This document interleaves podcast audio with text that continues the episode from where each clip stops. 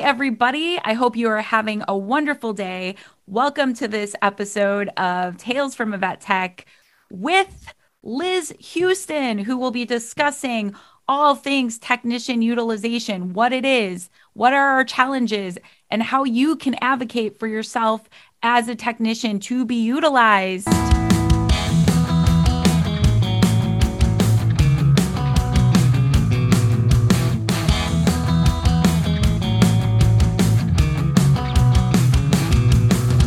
I am so stoked today. I have to say how fucking, I have to curse. That's how stoked I am to have the amazing, inspirational Liz Hughston today to talk about one of her favorite topics. For you listeners who are familiar with Liz, you could probably guess what this is, but we're going to be talking about tech utilization and technician unions and all the lovely things. So to get started, Liz, again, thank you so much for being here. I really appreciate it. Thank you so much for having me. It's always a pleasure to talk with you, Tabitha. What does, this is a heavy question to start, currently, what does tech utilization look in our field? And from your perspective, because I know I have my views, but I would love to hear yours.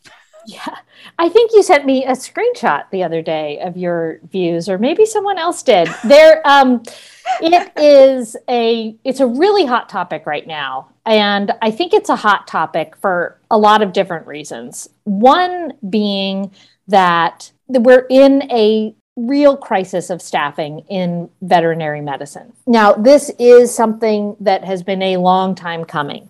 We have been short-staffed for Two decades, probably. Right. Uh, but with the pandemic, I think it really brought it to a head. And then when you add on everything else, not just pandemic related, although most of the stuff is really kind of linked to the pandemic, people thinking about their work lives, their mental health and well-being, uh, you know, focusing on the things that they need for themselves to be successful and healthy and happy in their lives. And I think what COVID has done is brought that into focus for a lot of people.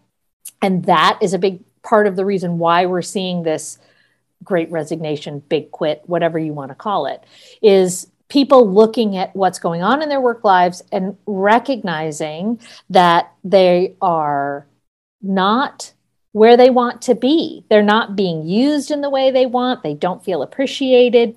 Partly because, you know, they see the evidence of not being utilized. So they don't feel appreciated. They don't feel respected.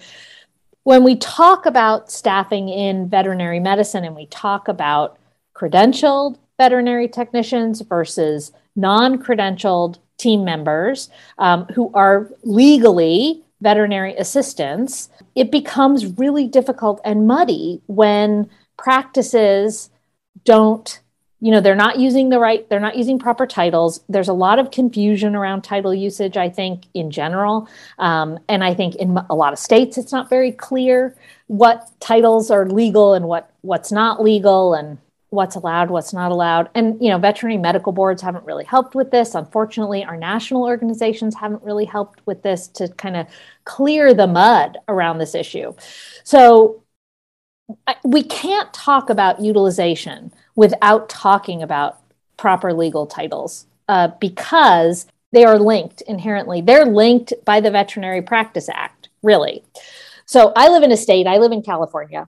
We have a very clear list of tasks that are restricted to only R V Ts, that's what we are in California, or D V Ms. So no matter what, a veterinarian cannot delegate one of those tasks to a non-credentialed staff member, to a staff member that doesn't hold a license from the state of California. Washington is another state that has this very, a lot more tasks actually than in California. Um, there are other states that have similar restricted tasks. Some people call that a scope of practice. So when we look at those restricted tasks in, Cal- let's just take California, for example. In California, a veterinary technician and R V T is allowed to extract teeth. So we can do simple extractions, non-surgical extractions. You can't take a scalpel to a patient. That's the general rule for veterinary technicians in California. If you have to use a scalpel, you cannot do it. That is surgery. That's for the veterinarian only. So just like a veterinarian can't delegate surgery to right. an R V T because it is a restricted task. It's only in their scope of practice. But you go to clinics where only the doctors are doing extractions in California, even though R V Ts are legally allowed. Uh, it is in their scope of practice. We are trained in school to, to do these extractions. And I don't want to get, maybe that was a bad example to choose because I know like the dentistry V T Ss don't think technicians should do extractions. And there's a lot of guys, there's, there's going to be context and that. stuff around everything we're talking about. It's fun. but, it's fun. But it's a, but it's the law in California. California veterinary technicians learn it in school. We are trained how to do it. We know how to do it. The clinics I have worked at, the veterinary technicians are way more capable and skilled at extractions than the veterinarians are because they don't have to do it because they were good at utilization. So as a relief tech, I go into these other, into other hospitals outside of where I kind of grew up in veterinary medicine. Um, and I was fortunate to grow up in practices that really fully utilized their credentialed technicians and their assistants and their front desk staff. I mean, it was really remarkable. Um, but I go to these practices. It is so inefficient, Tabitha, and I know you know this. It's so inefficient to have it doctors. So much more time, and then we're also not excelling, like taking our team and allowing them to excel, which affects a bunch of other stuff. But it affects all of those things, yes. right? It affects retention and attraction of staff, and that means we end up in a really deep staffing shortage and crisis because the the the crisis. is because we're not keeping people in the profession. That's really where it comes from. So there are new people joining veterinary medicine every single day. Why? Everybody loves animals, right? right? Everybody wants to work with animals. Everybody loves their veterinarian, loves their veterinary team, right? They love everyone in the veterinary clinic. They want to be a part of it. I get it. I one hundred percent get it. Um, but those new people, when they come in, if they are not trained, they didn't go to school, uh, they're getting trained on the job. They don't really know anything about medicine. They don't know anything about animal behavior, reading animal body language, all of these things, right? That kind of you get you get trained in in school and then right. you learn through experience. Um, so we're getting, we have a pipeline full of people who are coming into the profession. The, what we're, what's happening is we're losing people. And we're losing them because they're not being allowed to use their full range of skills. They're not being allowed to demonstrate their full range of knowledge or experience. And that is incredibly frustrating. And I think something that I would love an organization to take on as a study, maybe not one more vet, maybe it's something else. But when I see these questions about like work-life balance for doctors, and I see the surveys that they answer, they don't talk about, they talk about management policies, they talk about corporate policies, they don't talk about the impact of having trained, educated, experienced, That's and really skilled staff. Interesting. I think I didn't realize that until you mentioned it, but damn, what does that play a huger part realistically uh, than all these, not that they're not all valid, but it's a very big part. If you have a staff member, like I've also been fairly lucky and been fairly well utilized at most of the clinics I've worked at and still am as a relief tech and a consultant. But I feel like having that, I know it sounds corny, but like trusting your staff, like I might say, I'm going to handle the cat like this. I know that the cat is comfortable like this because again, I'm not just making it up. I'm sharing my observations, sharing what the cat's communicating. And then the vet then feels comfortable doing a procedure in a different way they've never done before because we have that trust and it makes us both learn more and do better. Oh my God, that sounded smart, you guys. And it makes, that sounded really smart. I mean, you are really smart. So it makes sense that that sounded smart, um, but it's true. And then the veterinarian, there's so much less stress on the veterinarian when they know that they have a team who is well-trained, experienced, credentialed, right? That they can rely on to do things the not only the way the practice wants it, not only the way that particular doctor wants it, but legally and and informed by by medical knowledge, right? And and experience. So I and skill, right? All of these things that come together. And veterinarians can have much better work-life balance if they properly utilize their team. Definitely. So if they relied on their, especially their credentialed staff, like this is something I hear a lot, like vet doctors say, oh, I can't possibly have my, my, somebody on my team do anesthesia because the liability is too big. Like, um, I also have a license that I am protecting. I have liability, professional liability as well. It's not all on you, veterinarian. It's on me too. Share the burden with me. That's what I'm here for, is to help. Literally, that is what I'm here for. Not only to provide really great care for pets, right? But to lighten the load for the veterinarian. Part of a technician description is to support the veterinarian, y'all. Yeah, we it's like written in every job description. Yeah, but veterinarians seem to have totally forgotten yeah. that. And I think part of it is because they feel this pressure. It comes from vet school.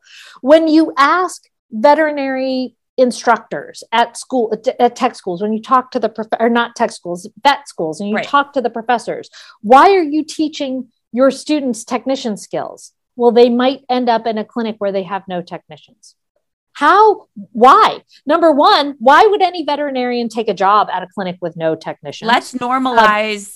Um, no, every time I go to a vet clinic to talk about behavior, or again, the things that I'm, I excel at, I always ask, just to plant a seed, how many credentialed, cause we're registered in Ohio too. Yeah. So how many registered veterinary technicians do you have? I may not ex- like talk more about it, but I'm just planting a seed because in many cases it is zero to one. So I know, I know. And I think, I mean, and I get how hard it is to hire, right? Especially yeah, right now and yeah. to retain, like this is, these are all issues. And we know that you need a team to do the work. Veterinary medicine is a team sport. You cannot do this by yourself, whether you are a veterinarian, a veterinary practice owner, like a corporation, you know, you cannot do this by yourself. You need an entire team. All of us, all of us have to rely on each other. So I would love for veterinarians to understand our role better, which especially like you just said, our, one of our primary roles is to support the veterinarian. That is what we're here for.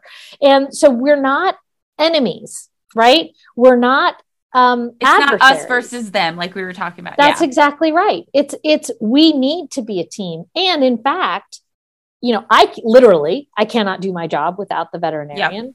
Um, the veterinarian could, they could try and do everything by themselves, but I just don't know how you make any money doing that. Um, because you can't be efficient. You can't be as productive as possible without trained people. Now, veterinarians often think they can just train people themselves, and they, and they think this will be great because then I just have a group of people who only know my way of oh, doing Oh, things. I hear that all the time. They don't know anything, so I can mold them. And I'm like, right. you know how creepy this sounds now that I'm looking right. back? Right. So they're never going to, que- and they're never going to question me. They're yeah. never going to bring new ideas Crazy. because I have trained them. And they are, exi- they are the little robots that I want them to be. Now, I'm not saying this is obviously hyperbole. I'm not saying that every assistant on the job trained person is a robot. That's not what I'm saying at all. But this is, I think, especially for a lot of older school vets, right? I can see that as a motivation to why, because I, I hear that constantly. I yeah. want to hire this person has that has zero experience that we're actually throwing into a situation to set them up to fail and have compassion fatigue and burnout, but whatever.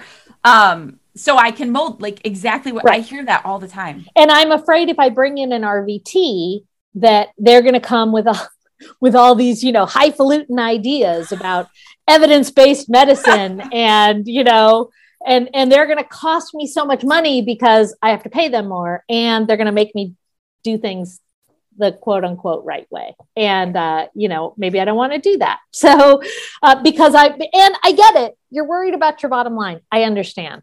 But all the research we have, everything, every study done on this topic has shown us, and human medicine too, has shown us that if you fully utilize the people who work for you to the full extent that is legally allowed and that their skill, education, and experience brings, that you will make so much more money than you would if if you just tried to do this all on your own with your own trained staff without someone coming in that has been to school um, and has passed a national exam. So I think that utilization, it's, it is the hot buzzword right now. They've, they're talking about it in the A V M A House of Delegates. You know, they're talking, they have a task force on the topic. I'm glad that the um, conversation is starting. It's a bummer same. yeah. that, because we have to, you know, I talked to April Bays uh, recently about a lot of these things. And we were saying it's upset because this isn't a, this isn't a new thing. Like everyone's like with the pandemic and we're like, this has been a chronic issue. No, you it's talk just, to, you talk to technicians who have been in the field yep. like since the beginning, right? Like Harold Davis, for example, yes. Nancy Shaffrin, right? Amazing you talk people, to yes. these folks who really built the veterinary technician profession. Um, and they were having the same discussions and the same arguments thirty-five, forty years ago. Um, and I am hopeful that things are, we're actually going to make things happen now. And that in forty years from now, we're not having these same discussions. And I'm hopeful because I see movement, right? I see legislatures now doing things that they weren't willing to do before. So you look at what the Big Sky Tech Association was able to achieve in Montana, for example. So they've, they've gotten uh, veterinary technicians in the Practice Act now in Montana. They have them in Utah, right? Huge, huge and win. Technicians, I think, because I'll be honest, I've been in tech for quite a, lo- a while. And, you know, my first few years, I wasn't aware of any of these things. I just thought I normalized us being less val- This is sad to say, but I'm just being honest. I've normalized us being less than and seen as less than, um, even by our veterinary colleagues, which is now not something I will stand for. But I just thought that that was normal. So I think technicians who may not be aware of these things, some people, some technicians aren't even aware of the the laws in their state, for example. That's right. And what yes. they could do. So I think these conversations, the fact that they're becoming more more. like well-known, more yeah. common, yeah. these technicians are going to be like, oh shit, it doesn't have to be this way? Dude, right. let's right. fucking do something about yeah, it. Yeah, I mean, that is, uh, for all of the bad that social media has brought yes. to society, um, that is something I think that ha- that is really positive, is, is it's allowing these conversations to happen um, among, you know, people who are spread across the country, across the world. So we can have conversations around these issues and educate and talk about what's going on and bring it to people's attention, what's happening, um, so that they recognize what, what is going on. And I know there's a lot. So there's this new initiative that has just come out. Um, I'm not, I don't know what's going to come of it, but it's public facing, which I think is important. I think the public needs to know Definitely. what it is that, that we do. And I think the public can put pressure on veterinary corporations, on their own, you know, independently owned veterinary practices as well, to say, hey, it's important to me that credentialed staff are taking care of my pet. And that is a piece of the puzzle that is important. But, um, and I'm trying not to say, but I'm trying to get that out of my, um, out of my vocabulary. So instead, I will say, and we Love have it. clinicians in our profession, veterinarians who don't know what the Veterinary Practice Act says, that yeah. don't understand that there is title protection um, in the states where that exists, that don't understand the scope of practice and what they are allowed to delegate and what they can't delegate legally. They, they just don't know because they're not taught in school, or they went to school at a place where credentialed technicians weren't part of the Practice Act, right. or they didn't work with any credentialed veterinary technicians at, while they were in school during their clinical rotations, which is unbelievable to me, but is the, is the truth. The veterinary yeah. schools are not required to have credentialed staff um, and that, and working in their veterinary the way hospitals. Veterinary schools work, right? It kind of... Some of these things that we're seeing in the in the field as they are working in practice, it, it kind of makes sense because yeah. if they're not even being talked, it's kind of like burnout, compassion fatigue, all these things that are a big part of our jobs. If you don't work with technicians at all through your schooling, which is a very long process, right? And then you throw them into a practice, right? Where we're a big part it just, it's, it's interesting because yeah. we can see the core problems here, and there are the, the fact that we can identify those is awesome because that means we can make them better. Ideally. Yes. As long as we can get the ear of people who can make those changes. Definitely. And that is a big, th- that's the big challenge, I think, now for, for us, for our side of the profession, is having our voice heard. And I will say, you know, our national organization is not representative of the profession. They don't have enough members to demonstrate that they actually represent the profession. And yet that is the organization Who's that the A V M A us. reaches out to, right. that, you know, I don't know, that the A A V M C, right? The veterinary colleges, that's who they're reaching out to. And we're, veterinary technicians aren't monolithic. I, I wish we were. It would make everybody's job so much easier if we all thought the same and felt the same about everything, but we don't. Um, there are tons of interprofessional uh, issues. I mean, you're a behavior person. I don't have to tell you about all of the interprofessional issues mm-hmm. that exist in our chosen fields. Um, so I think it is important to have that diversity of voices and opinions, because that is the way we come to the best decisions, is when we work collaboratively with people of diverse opinions, diverse backgrounds, diverse races, genders, gender identities, sexual identities. All of these things have to come together to create a the best possible solutions as we move forward. And one of the big problems I see is exclusion of these other voices. And this happens in so many organizations. Yes, definitely. Um, and I mean, there was, a, you know, we're talking now in February of twenty twenty-two, and there was a, a lo- big a to-do about the A V M A and their House of Delegates meeting in January of twenty twenty-two. And, and the idea that they might allow veterinary technicians to join the A V M A, you know, a lot of pearl clutching, a lot of, you know, I don't know, uh, dinosaurs, dinosaur speak is it's what I so call it. It's so interesting that it makes them like, cause I think as a technician, I see it, you see it, we've all seen it.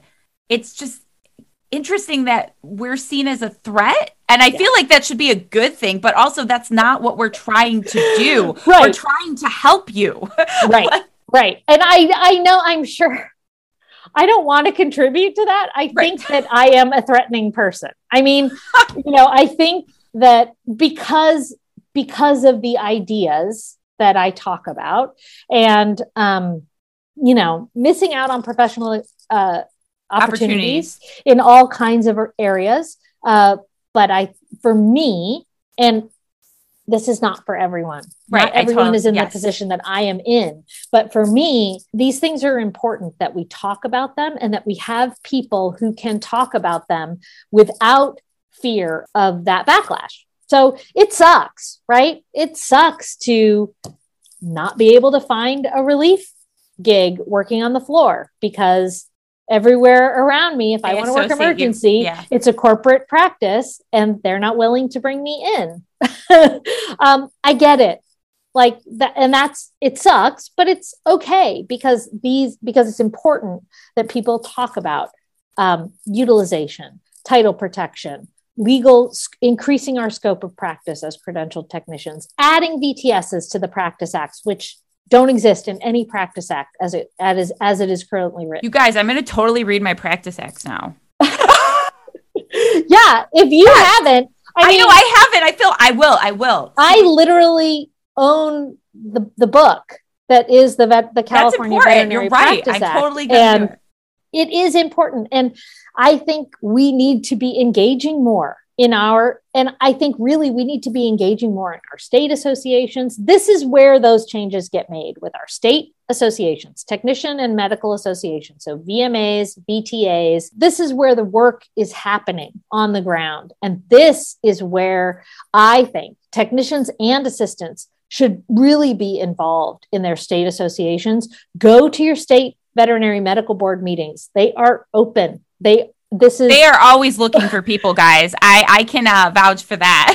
Yes, it's true. I mean, state associations are desperate for people to volunteer, to help, um, and to work on these really big issues impacting us. And that is where you can have the most influence outside of your own clinic, right? So I talked a little bit about this. I was recently talking to Tasha on the Veterinary Anesthesia Nerds podcast, and we talked about how do you create these changes that you want to see. Yeah, how do technicians practice. Advocate for their utilization? Because for themselves, like you said, it's kind of rough.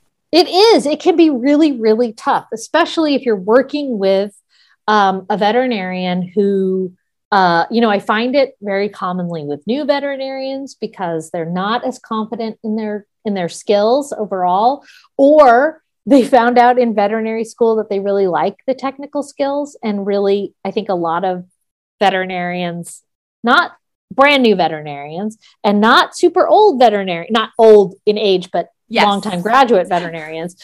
Um, it's this middle weird middle ground where they're like, oh, I went to vet school because I love animals and I wanted to work in a veterinary hospital. I wanted to take care of them. And while I was in veterinary school, incurring all of this student debt and carrying all of these expectations of my friends and family that I'm going to be a doctor, I actually found out I like the technical stuff better. I like the hands-on stuff better. Like, I want to be placing catheters all day. I want to be monitoring anesthesia. Like, I want to be providing the hands-on care. And then they realized when they got to vet school, that's not what being a veterinarian is. That is being a veterinary technician. Right. And I think we run into that in clinics too, a lot with that middle area. Like the newer vets, I think, are more clear on, on that. But there's a group of graduates uh, that I have worked with who they they want they want to place catheters. They want to do they want to do all of the things that are my that's my job. Right. um, and I have to remind them, like, you have four things that you do.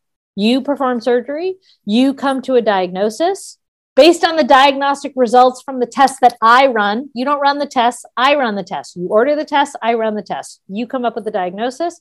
You create a prognosis based on that diagnosis and history and everything else. And you write prescriptions. That's it. Those are your four things. Everything else is my job. And let me do my job. And you go do your doctor job and let me do my job. And then guess what?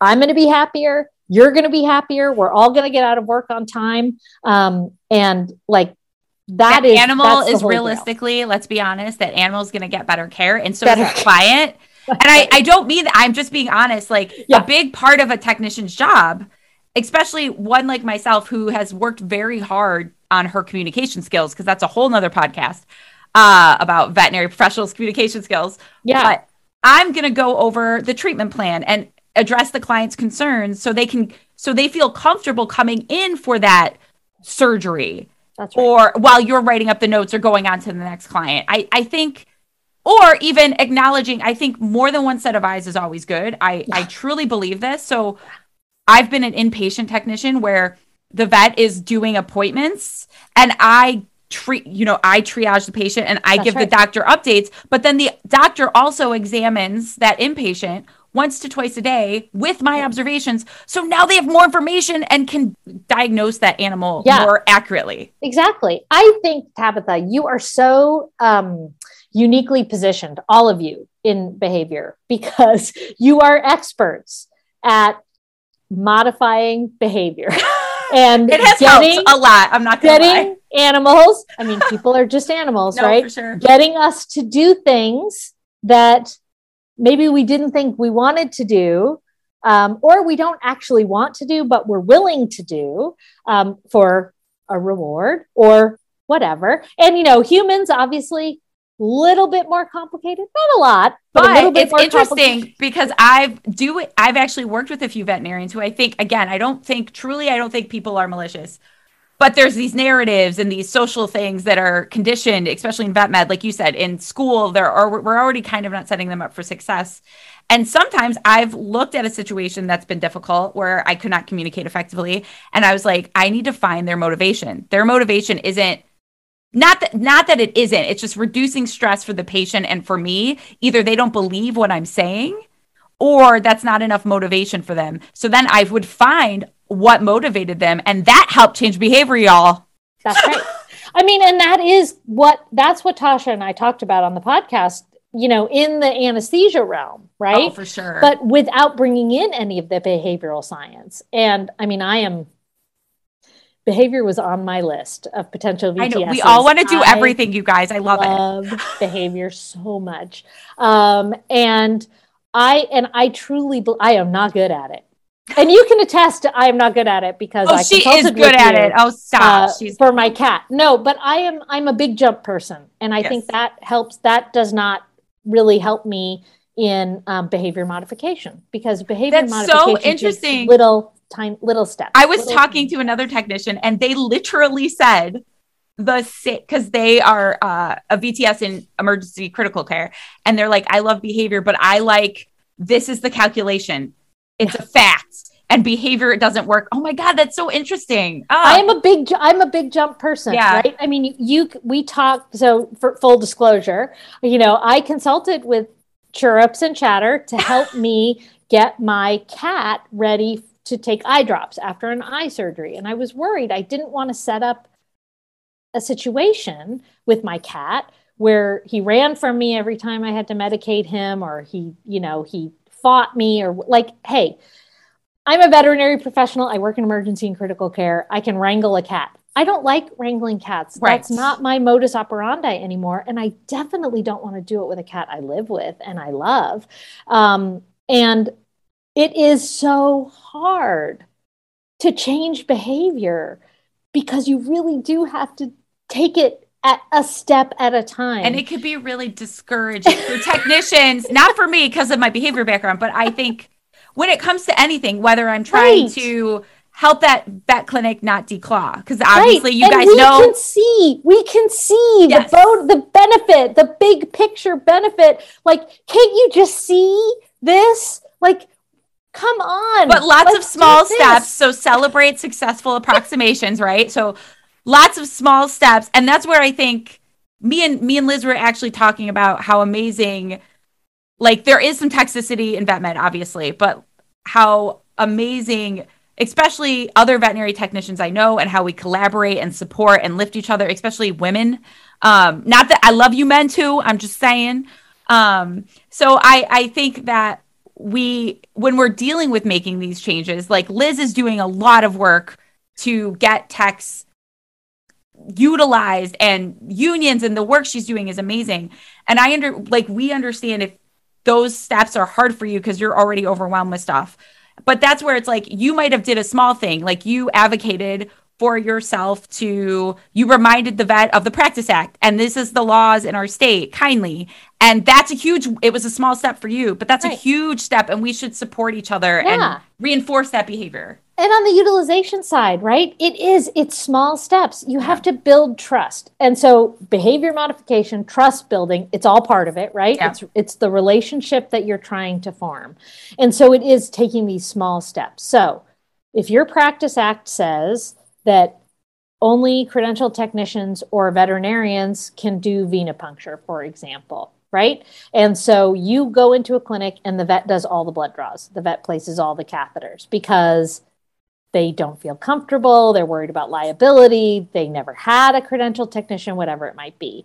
So it a case like that, like for me, because I'm a big jump person, I'm like, go away, just let me do this. Like, it's not your job. Right. That's not probably the most effective manner. So a small step would be, oh, hey, Um, I know that this appointment is waiting, right? You're, you're, uh, maybe you're a couple minutes late for that appointment. So why don't you let me do this blood draw and you go do that appointment?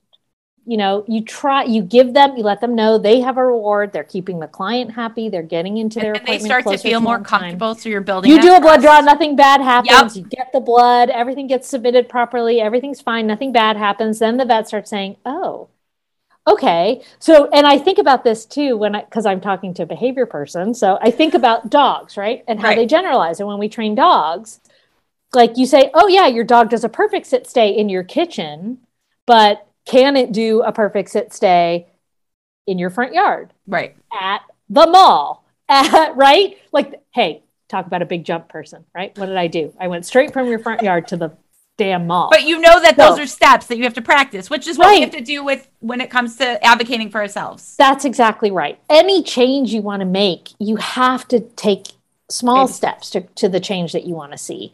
Um, and that's how you make it work. And you build trust, you build that relationship.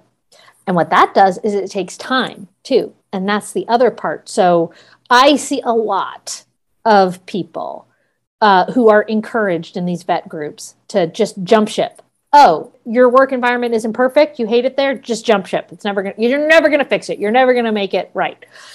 I don't, I don't ascribe to that philosophy. I think, I think you need to put in the work. And I think mental health is about knowing your boundaries and limits when it comes to doing that work. So yes, we have to do the work to build relationships, to build trust, to create the, help create the culture we want to work within.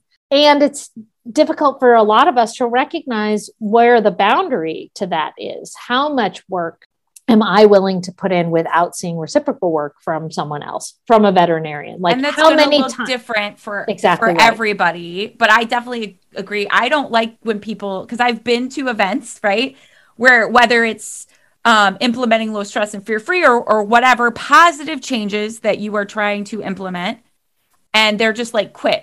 So you're kind of shutting that person. Actually, I'm sure the person doesn't mean it. Like, these people in groups don't mean it, but for that tech, you're basically shutting them down. And now they feel essentially stuck.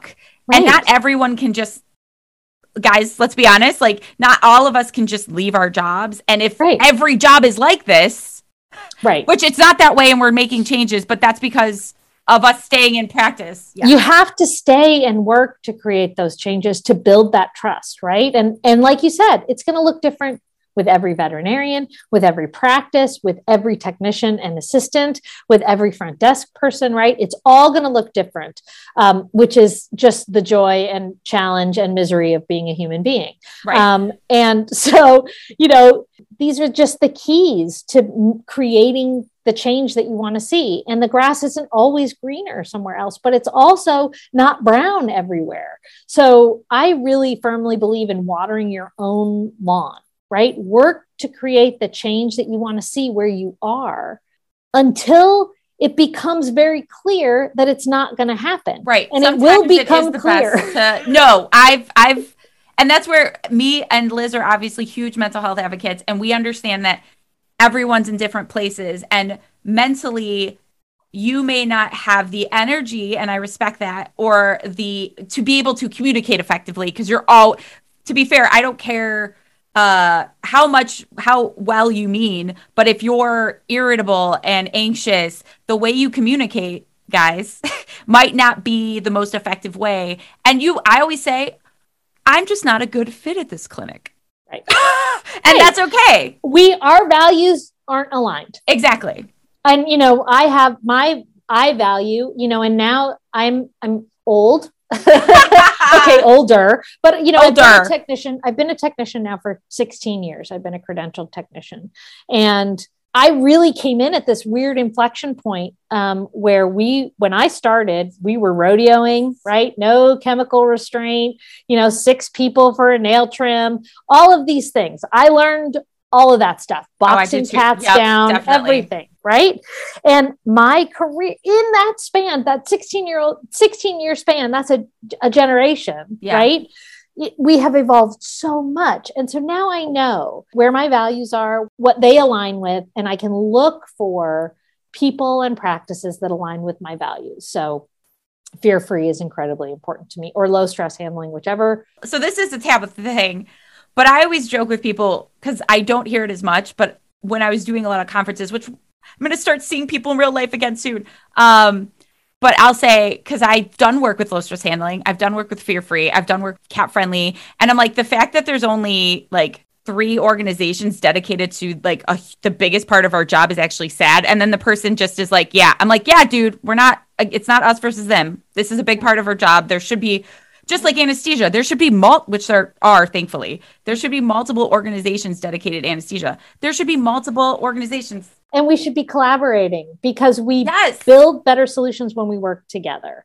And this, I think, is, I mean, that is really one of my big values is collaboration and working. And we don't see as much others. of that on the the larger organization levels. That's and I right. don't think I ever have in my career, to be honest. No, it's really, really difficult. I mean, yeah. even it's just, it's difficult. I think yeah. that um, we, uh, so I'm also, in addition to, you know, my union work, I'm also part of the internal medicine um, academy leadership because I am the credentialing chair. And we got feedback at our general membership meeting several years ago that people, our members, felt excluded. They didn't feel mm. um, welcomed. They didn't feel like the organization was open or encouraging that collaboration. And the executive board really took that to heart. Uh, it, that's hard feedback to hear right. because, of course, no one, well, I don't know, maybe I shouldn't say no one, but I don't want to be in a clique, right? right? I don't want to be the you can't sit with me model. And I, that just triggered something in my brain that I read from Brené Brown. Um, I don't know. Do you know Brené Brown? Yes, of course yeah. I do. Okay. Just, just checking. So for those of you who don't know Brené Brown, she's amazing. Look her up. Uh, that's all I'll say. Just look her up. But she was on spot. We're a little bit off topic, but she was on Spotify. Uh, that's she has a, an actually ex- an exclusive content. Uh, oh, I heard about this. I was very. I was like, this is a good step. Yeah. And today she put out a really interesting post where she compared the these the, like podcast platforms or right. whatever content platforms to a high school cafeteria. And we can think about, we can apply this metaphor to veterinary medicine, right? And we can think about these organizations as, uh, you know, the all of veterinary medicine is a giant high school cafeteria. And I don't mean to give anybody P T S D by thinking back to your high school cafeteria days, but uh, here we are, this giant cafeteria, and there's a NAVTA table, and there's an A V M A table, and there's a low stress handling table, and there's a fear-free table, and there's, and everybody's one hundred percent sitting at their own tables, right?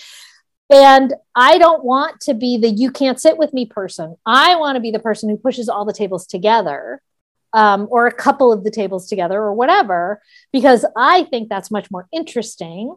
And it's actually, now I'm triggered. It's like those movies, but real life, where the popular jolly, whatever girl or guy walks over to a table of, again, these are labels. I don't the use nerds. them. Nerds. Nerds. And then everyone's like, yay, we are. And there's these huge changes from someone just approaching and being kind to it. And that's so, like, me and Liz were talking about that before the podcast. And that is a very real thing. So leading by example, even though you can't control everything, guys, you can, I sound like Brené Brown.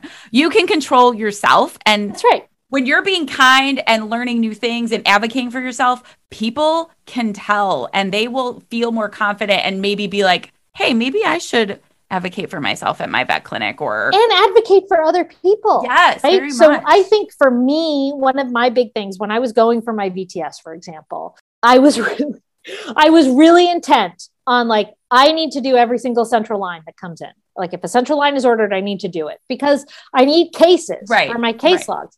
Once I turn in my application, I don't care if I ever place another central line ever again, or a urinary catheter or anything. I will teach everybody how to do it. I don't care if I ever do another one. I am. Ha- I want to teach everybody how to do it. For right now, I need to do them all. Here's right. why. After that, nothing, nothing gives me a bigger high, a bigger dopamine hit than watching someone master a new skill uh, or even practice a new skill. I used to, I worked in an I C U. I used to take pictures of new assistants, oh, I love tech it. students. I took pictures of their first catheter and then I would post it on social media. And then every year, right, it would pop up as a memory. And I'd be like, look how far you've come. This was your first catheter. It was a year ago. And look at all the things you've done since then. And I would just do that for all kinds of stuff, first central line, first U C A T, whatever it was. Um, I love that.